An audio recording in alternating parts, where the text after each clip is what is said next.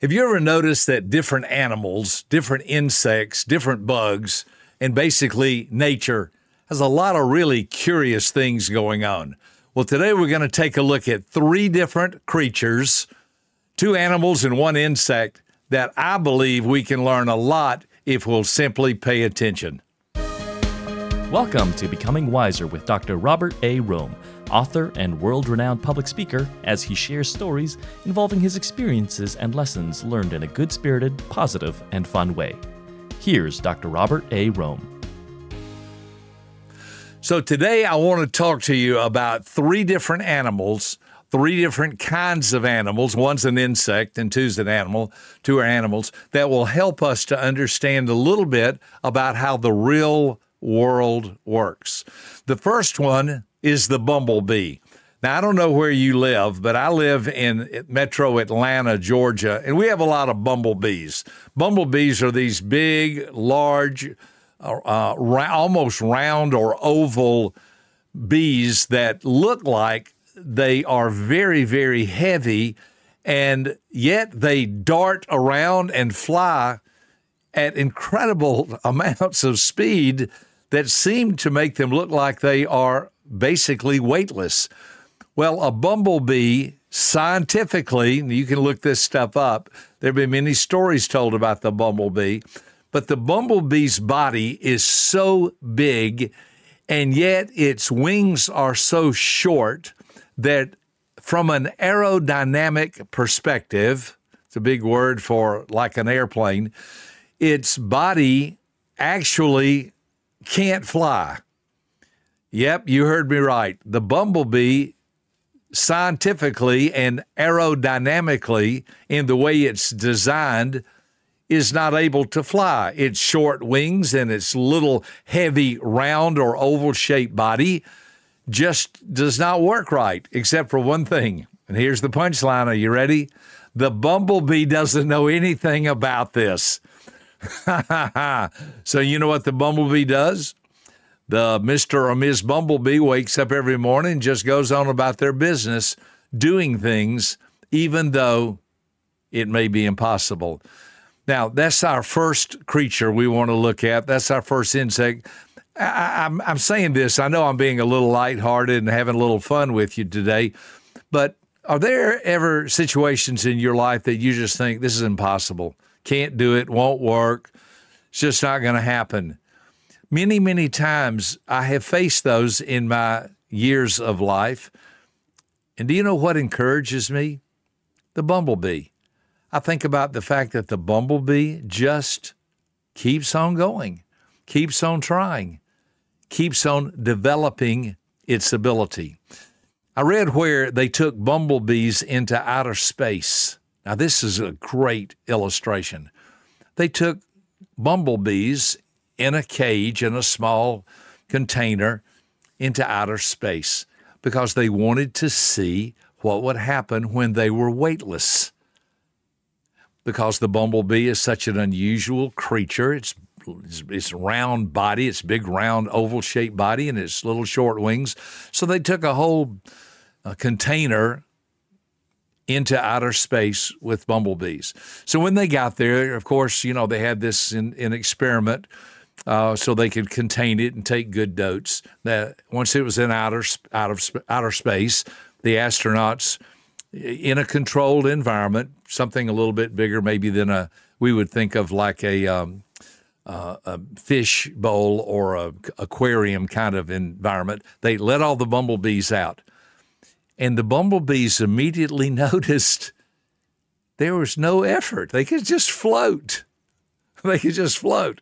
Can you imagine being a bumblebee that works real hard all day, every day to fly? And then all of a sudden you find out, I don't even have to do this.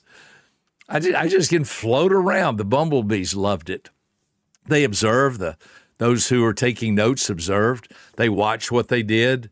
They, they, they still would move their wings, but they were weightless and they still could fly and they could kind of turn and maneuver and go forward and back. And it was a whole different experience for the bumblebee because they'd never experienced anything like that. They took notes on them the first day and Then they took notes on them the second day they were watching them. It seemed like the bumblebees were really enjoying it. In, in the third day, they were floating around, still in their eh, controlled environment, like a aquarium, like I said, that it was all those in outer outer space, so it was weightless. And and then and then the fourth day they were continuing. They opened up everything to to look, and all the bumblebees were dead. On the fourth day, they all died. The astronauts could hardly believe it. They looked to see what what happened. Was there not was there not oxygen? Was there not was there not some kind of environment that they could breathe or fly or and they studied it and they realized the bumblebee was designed to live with a lot of challenges. The bumblebee was designed to live with the hard work of continuing to try and overcome difficult circumstances. That's the first creature we want to look at. That's the first animal. That's the first insect that we're going to look at today is the bumblebee. The second one, the second one is the zebra. Now, I don't know how much you know about zebras. I've been to Africa. Over there, they call them zebra, but we say zebra here, and the, the Z sound in different continents is pronounced a little bit differently. But when mama zebra gives birth to her baby, it's one of the strangest things you'll ever see. Because after the baby is born and the baby is kind of gathering its thoughts together, you might say, it's on the ground and and and kind of learning that it's alive and mother is cleaning it up, that mama zebra will get right in front of that baby because the baby's trying to stand up and the baby's spindly, weak legs are a little wobbly, but mother zebra gets right in front of the baby. And whichever way that baby turns, mama zebra is right in front of him. And scientists for years looked at that and thought, what is going on? I don't know if you've ever heard of this or not, but there's an RAS that we all possess. That stands for Reticular Activating System. A reticular activating system is when you're looking for something. For example, if I said, Where are your car keys? Your mind would begin to go to keys. Okay, keys, what do keys look like? Where did I see the keys last? What do the keys, are they on a key ring? Are they by themselves? Is it a keyless key? What, you know, my, my mind starts looking for it, and then the next thing you know, I find it. That's because I was looking for it. If I were to say, find a blue shirt, in a matter of seconds, your mind would go through every category of color, every piece of clothing, and start looking for a blue shirt. And in seconds, your RAS, your reticular activating system, would kick in and you'd be able to find a blue shirt.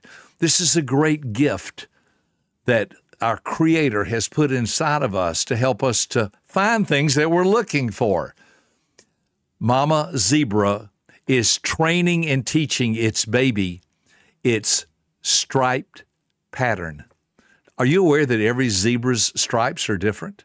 And Mama Zebra wants that baby zebra to know, I'm your mom. So I'm going to stay in front of you for about five minutes while your reticular activating system kicks in, and you will be able to always identify and know my pattern. I'm your mom. Boy, I love that story. You know why? Who are you looking at in life to try to follow or emulate? I have three or four mentors. I, look at them, I look at the way they do their marriage or their business or their uh, finances or or the way they speak to people. I've been around. I've been so blessed to be around some wonderful people. You know what? The people I follow, they're not jerks. They're not smart alecks. They're wonderful people who love others and care and try to have a better life. I want to be that way. I want to be the kind of person that knows how to be loving and kind and helpful. I, I, don't want to be a gossip. I don't want to talk badly about people behind their backs. I want to know how to handle money correctly. I want to be a good person making a difference in this world. I have to know some people I can follow. I'm like baby zebra, looking at some of these people thinking, I'd like to be like them.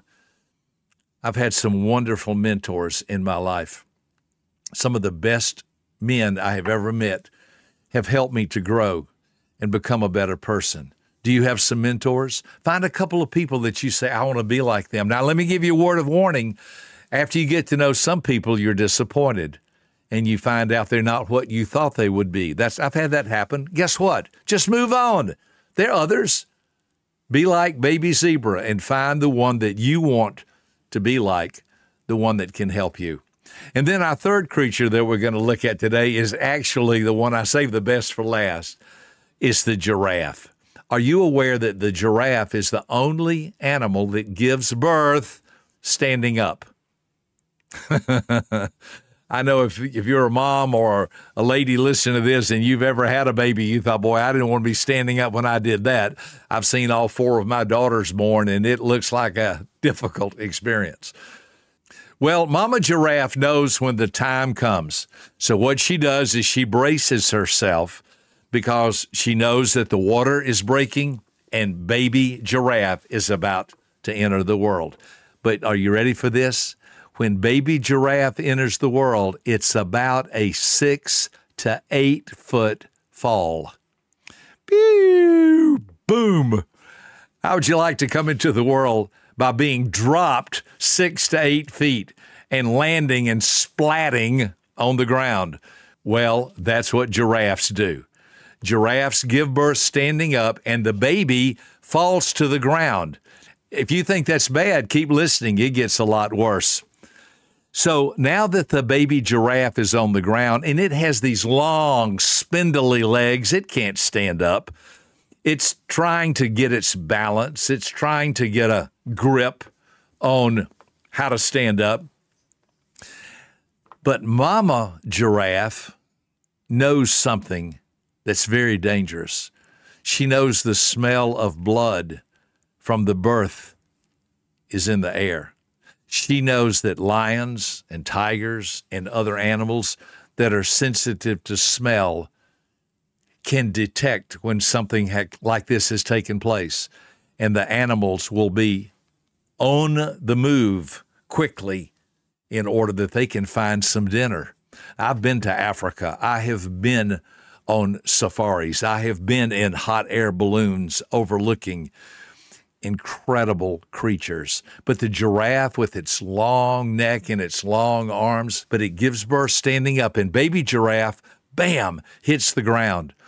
Now, here's what Mother Giraffe, if she, if it was not already shocking enough that she gave birth standing up, and baby giraffe has fallen six to eight feet and splattered on the ground and is trying to stand up, Mother Giraffe gives it about two or three minutes and then, in her loving way, she walks up and kicks it.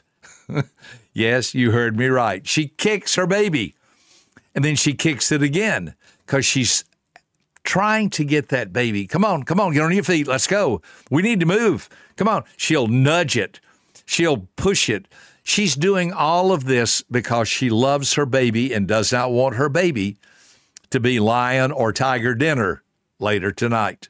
So she'll kick it and push it.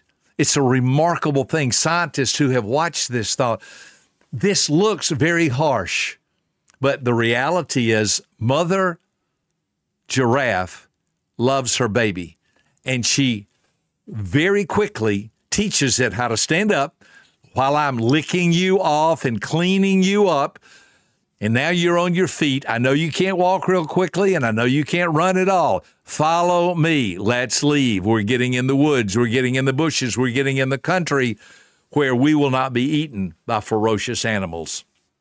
It doesn't seem to be a loving, nice thing to do, but it is because the mother knows I need to raise this giraffe to be healthy and whole and strong so it can stand on its own four feet. Now, we've taken a look at three creatures today. I hope you will be like a bumblebee. I hope you will think, you know, this may be impossible, but I got to keep trying. And if I want to get to a place where I have nothing to do, I'm just going to lay around all day and be lazy and sorry. The bumblebee knows that's when I die. I can't do that. I've designed, I've got to work, I've got to keep going. I've got to let these wings of mine flap really, really fast to carry this heavy body. I have to work. I have to overcome obstacles if I want to live and achieve victory. Thank you for a bumblebee. Thank you to the zebra for teaching us. Keep your focus. Stay your mind and your eyes. What are you looking for? Stay in, in touch with it. Look at it. Find someone that you want to be like, that you can follow, that you can emulate, that your RAS, reticular activating system, can kick in and go, that's what I want in life. That's who I want to be like. That's the kind of person I want to be. And finally, thank you. Thank you to the giraffe who teaches us this may be hard and other people may not understand, but I'm trying to have a great life. I'm trying to push myself forward. And even though other people, I'm not comparing myself to other people, but other people can do whatever they want to. I want to be a high achiever, and that will require me to go the second mile, push myself, maybe even kick myself in order that I could become better, try harder, and achieve great things in life. I hope the next time you see a bumblebee or a zebra or a giraffe, you'll smile and think, who would have ever thought that creatures like that could give me guidance in life, how to become the person I want to be? I'm Dr. Robert Rohm. I hope this has been helpful. I look forward to our next time together on another podcast real soon. Thank you so much. For more information about this podcast, please visit www.becomingwiserpodcast.com.